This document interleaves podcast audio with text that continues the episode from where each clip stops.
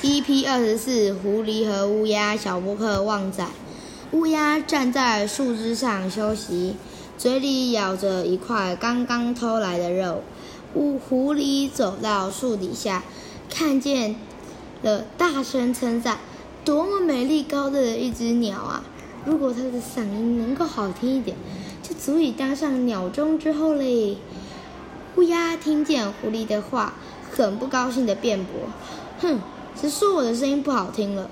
就在他张口说话的同时，嘴里的肉掉下出来，让狐狸接个正着。狐狸一边吃肉，一边咂嘴说：“你不止声音难听，连头脑也变嘞。”